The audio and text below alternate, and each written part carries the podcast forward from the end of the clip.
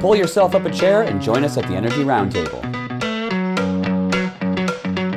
Welcome to Energy Roundtable, and we're going to jump right in. And I have my uh, constant guest, um, never uh, fails to disappoint, Lisa Katz. Welcome to the Energy Roundtable. Thank you very much, Matt. How you doing? I feel like I haven't seen you in a while.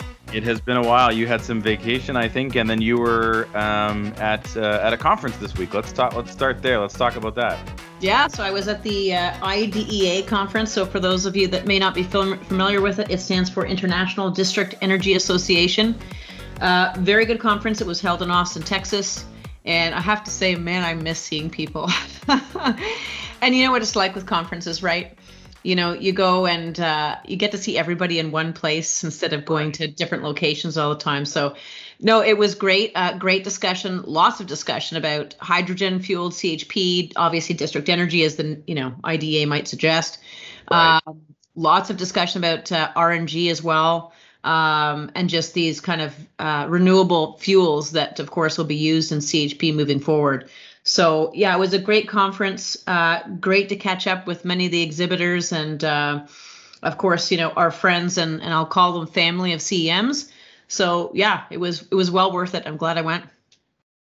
That's great. Did you have anybody that you interacted with and they're like, "Hey," and you totally out of context didn't know who they were?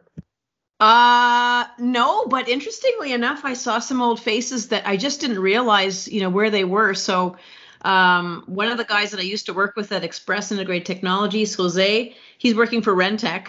And so I, I approached oh, the booth yeah, and yeah. I, I saw him and I went, Jose, and I gave him a big hug, and it was just really cool to see him. And then there's another gentleman that used to work for Dresser. Um, and so this was actually when I was working for DCL. And so Jim Stanley is now working for UE Compression. And I we kind of ran into each other and he went, Lisa? And I went, Jim? And so that was kind of cool to to bang into some people that I didn't even realize were, you know, in some different companies. So it's cool. Yeah, it was good and the and the the big themes that we've been talking about around our different kind of discussions they you know kind of carried through any kind of big revelations any kind of stuff that we haven't been talking about curious no not not really i would say i mean everything we've been talking about i think uh, there's a lot of discussion about industrial heat pumps a lot of discussion about uh, from several uh, oems on hydrogen fueled chp really good presentations from people like INNIO and Baker Hughes. Um, so it was just kind of great to for people to almost reiterate what you and I have been discussing on a lot of these episodes, uh, and sort of the information that we've been sort of putting out to our listeners. Um, so no, I think overall it was a good show, and you know, excited to see what the um, the next one uh, cool. it looks like. Yeah. Good. Good. Awesome. Well, thanks for uh, for giving us the, the, the quick recap there. Let's uh, let's dive right into our articles. I will uh, I will start. I have an article from the Wall Street Journal uh, from yesterday, the 30th of September, and the, the headline is Biden's energy price shock. And the uh, subheadline is his policies are already contributing to global oil supply shortages. And so the the, com- the conversation is around, you know, crude. I guess just hit eighty dollars a barrel, crude oil uh, not an index we follow terribly much, although it does impact a lot of the stuff we have in in the western part of Canada in particular. But um, and, and, OPEC is signaling that it could go higher, um, and so mm. the opening uh, observation is uh, so much for the death of crude oil and uh, and fossil fuels in general. So you know it goes through kind of some of the the recent you know fuel shortages uh, across all of uh, all the world really in Europe uh, they're big on they don't have their own domestic supply, so natural gas and LNG is big, and that's getting pinched. Uh, Asia and Europe are having to burn more coal to keep the lights on, but coal is also in short supply. Um, so Goldman Sachs is really um, predicting that uh, you know oil oil could hit ninety dollars a barrel by the end of the year. Wow. Um, wow. That for those of you you know driving um, around this weekend, that could be ten or twenty cents a gallon. Now that's by the end of the year, but that starts to uh, really percolate uh, through quite a bit. Um, so that those are big dollars, right? The, it's funny. The article, the headline is a, or the picture is a, a gas station in Beverly Hills, California, where regular gasoline is uh, five dollars a. This is so interesting. It's five dollars a gallon, but full serve is six dollars a gallon. That's a massive delta, and I think that has to do with the issue of uh, of uh, labor uh, shortage. But uh, anyways, I'm now uh, editorializing as we go. But um, basically, it, it, goes on to talk about how the big problem is that U.S. oil productions are down considerably by 15% from pre-pandemic levels, and so really the, the thesis of the article is that um, you know oil and crude is not going away. There's a line in the article that says Nigerians and Guatemalans won't be driving Teslas. Um, hmm. and the reality is, global demand for these things, OPEC is is predicting an eight percent increase over the next 20 years. So, you know, mm. these, these, policies, like it's it's just a reminder of of how global our energy world is, and that yes, as North Americans, we can make uh, the decision to be, you know, green and to really uh, trim our supply of of fossil reserves. Uh, but that's just going to trickle out elsewhere, right? You know, it's gonna it's so we have to really take a holistic approach if we can. Um, but you know that so so we're starting to see that worldwide. So it's it's interesting. You know, uh, we're not we're not we can't be isolationist. We have to be uh, working together as a global community. So really cool yeah. article.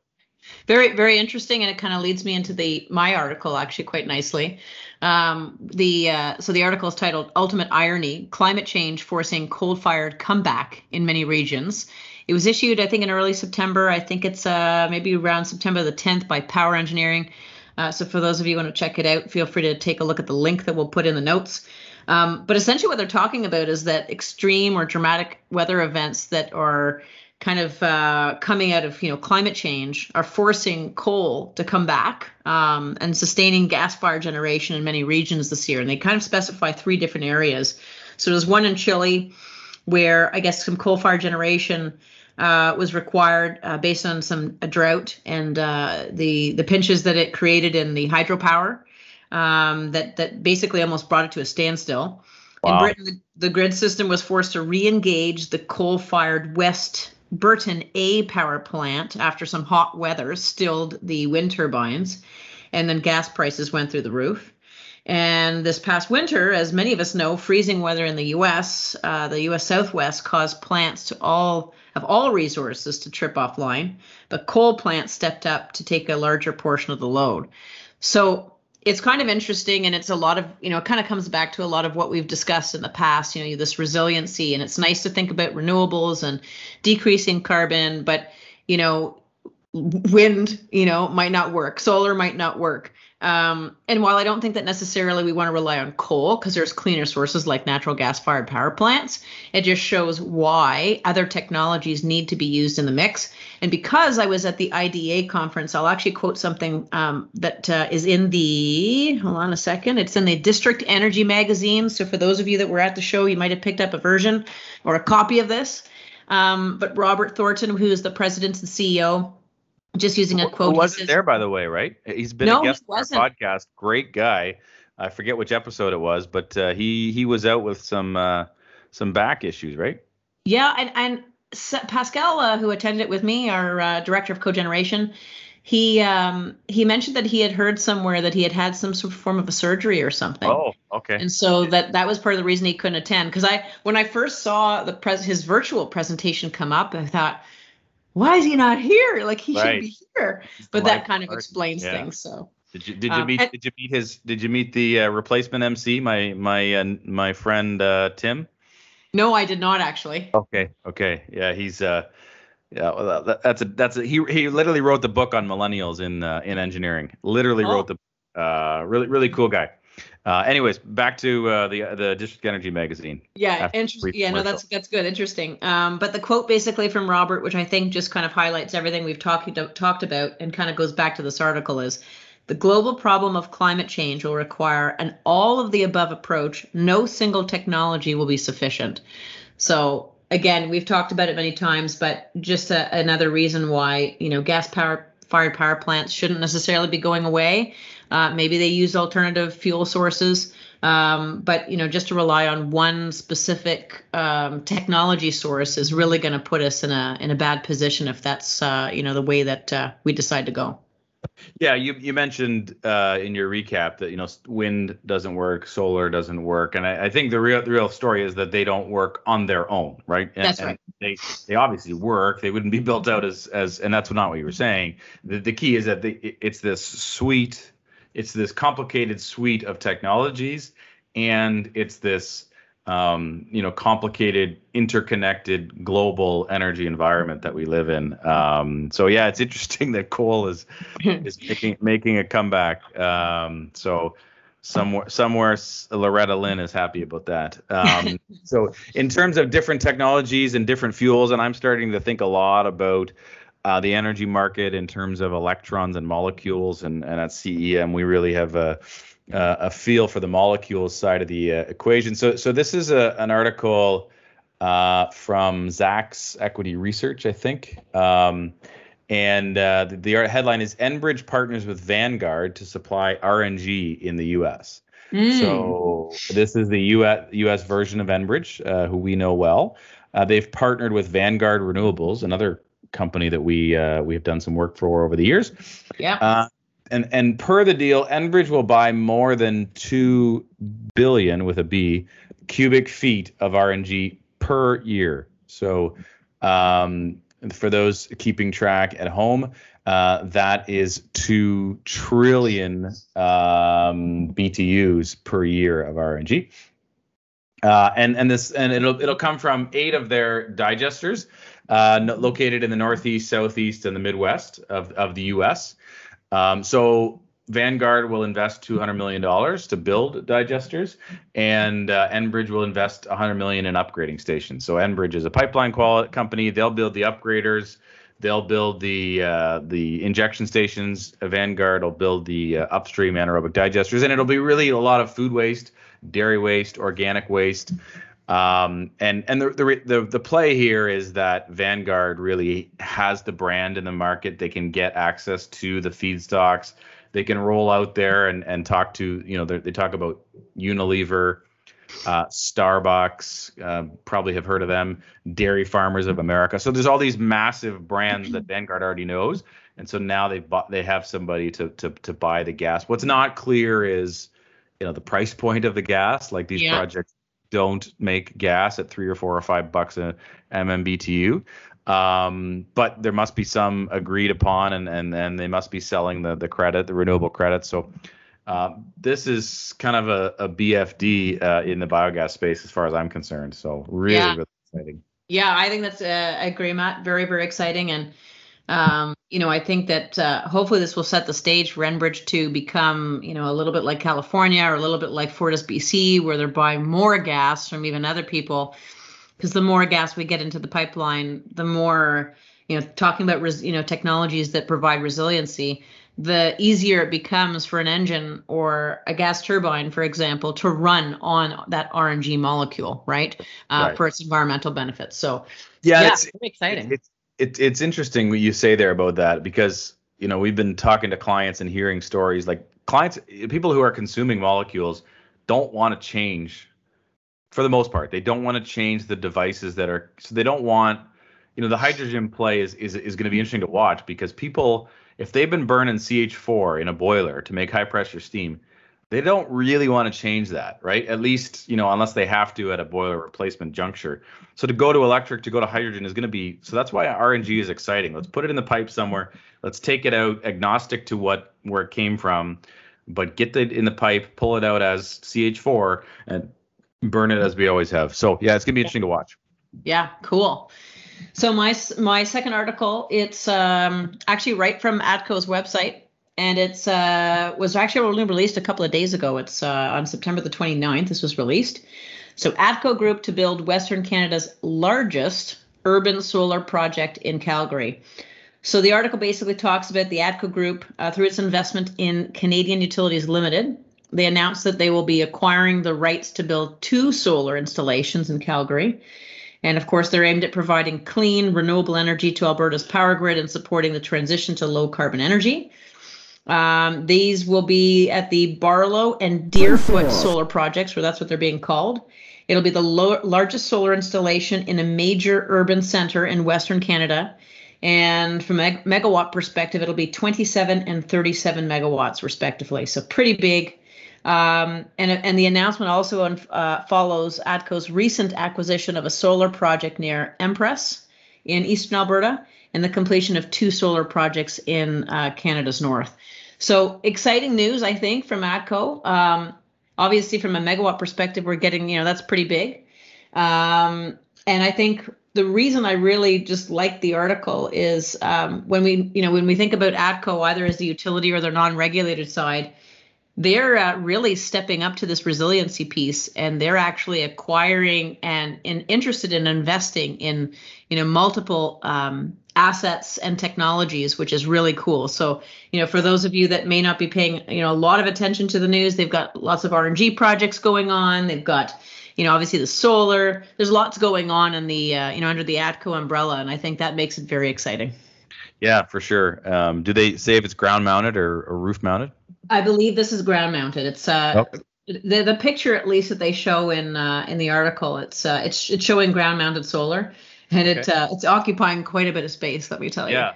Uh, yeah. Well, uh, when, when I heard urban, I just assumed uh, roof mounted, right? So yeah, uh, if it's ground mounted, I mean there is a lot of unusable space, I think, in Calgary because of you know elevation changes and things like that. So very cool, uh, very good. Well, thank you for for sharing your articles with us, and uh, let's move to the final segment of our roundtable, which is our face off. Face off. Insert uh, graphic. This graphic here, here. Mark, welcome to the roundtable.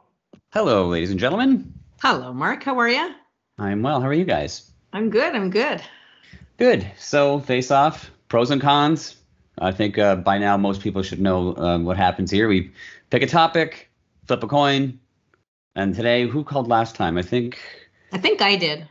Okay, well then we'll let we'll let Matt Matt call heads or tails. Heads. It is tails. Ah. You yeah. know why this happened? Because normally he calls tails and I call heads, so this is why it happened. heads always wins. Is that what you're saying? Yeah, exactly. So, um, so today's topic, which I, I, don't even think I mentioned, was um, free healthcare. Um, I guess we should put in quotations the word free because it's technically like, not free, but I'm sure one of you will, will mention that. Um, so, do you want the pros or the cons, Lisa? Well, I really could argue both, and uh, and I'll go into why I can I could argue both, but I, I just I think I'll choose the con side for now, oh. uh, because I've been personally affected in the past. I a couple of years ago I uh, I broke my back for for maybe listeners who may or may not know. Uh, for our listeners who don't know, Lisa does everything really well, including breaking bones. Like you know, don't break an arm, don't break a leg, yeah, break a back. Like That's you right. know, if I if I'm Lisa and I'm gonna break a bone, I'm gonna break a back. Sorry, I'm just trying to throw you off your game. so so for you know for those who might be curious, I broke uh, was it my transverse process L3 and L4, so the lump lower part of the lumbar spine. Um, no surgery was required, but uh, I was basically either on crutches or on a walk using a walker for close to six months. Made it really hard for me to uh, get in front of clients and you know do what I love. Um, so, anyways, I was directly affected by it. So, what I can say is that you kind of get what you pay for. And what I mean by that is I went from doctor to doctor to doctor to doctor. And it was very hard to get a diagnosis of what had actually happened. Nobody could see things on x rays for whatever reason, and MRIs. And I went for different MRIs for different areas.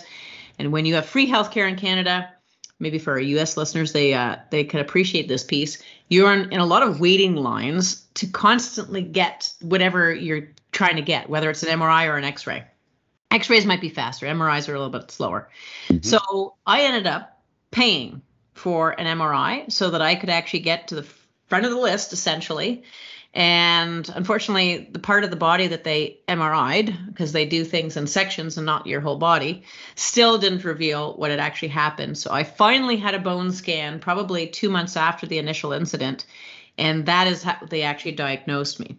So for that reason, I think that, and this is where it can get a little controversial, but for those that can afford to pay for it, you get the quality, you get the, you know, the the uh, you know, people obviously can get to, to be seen faster.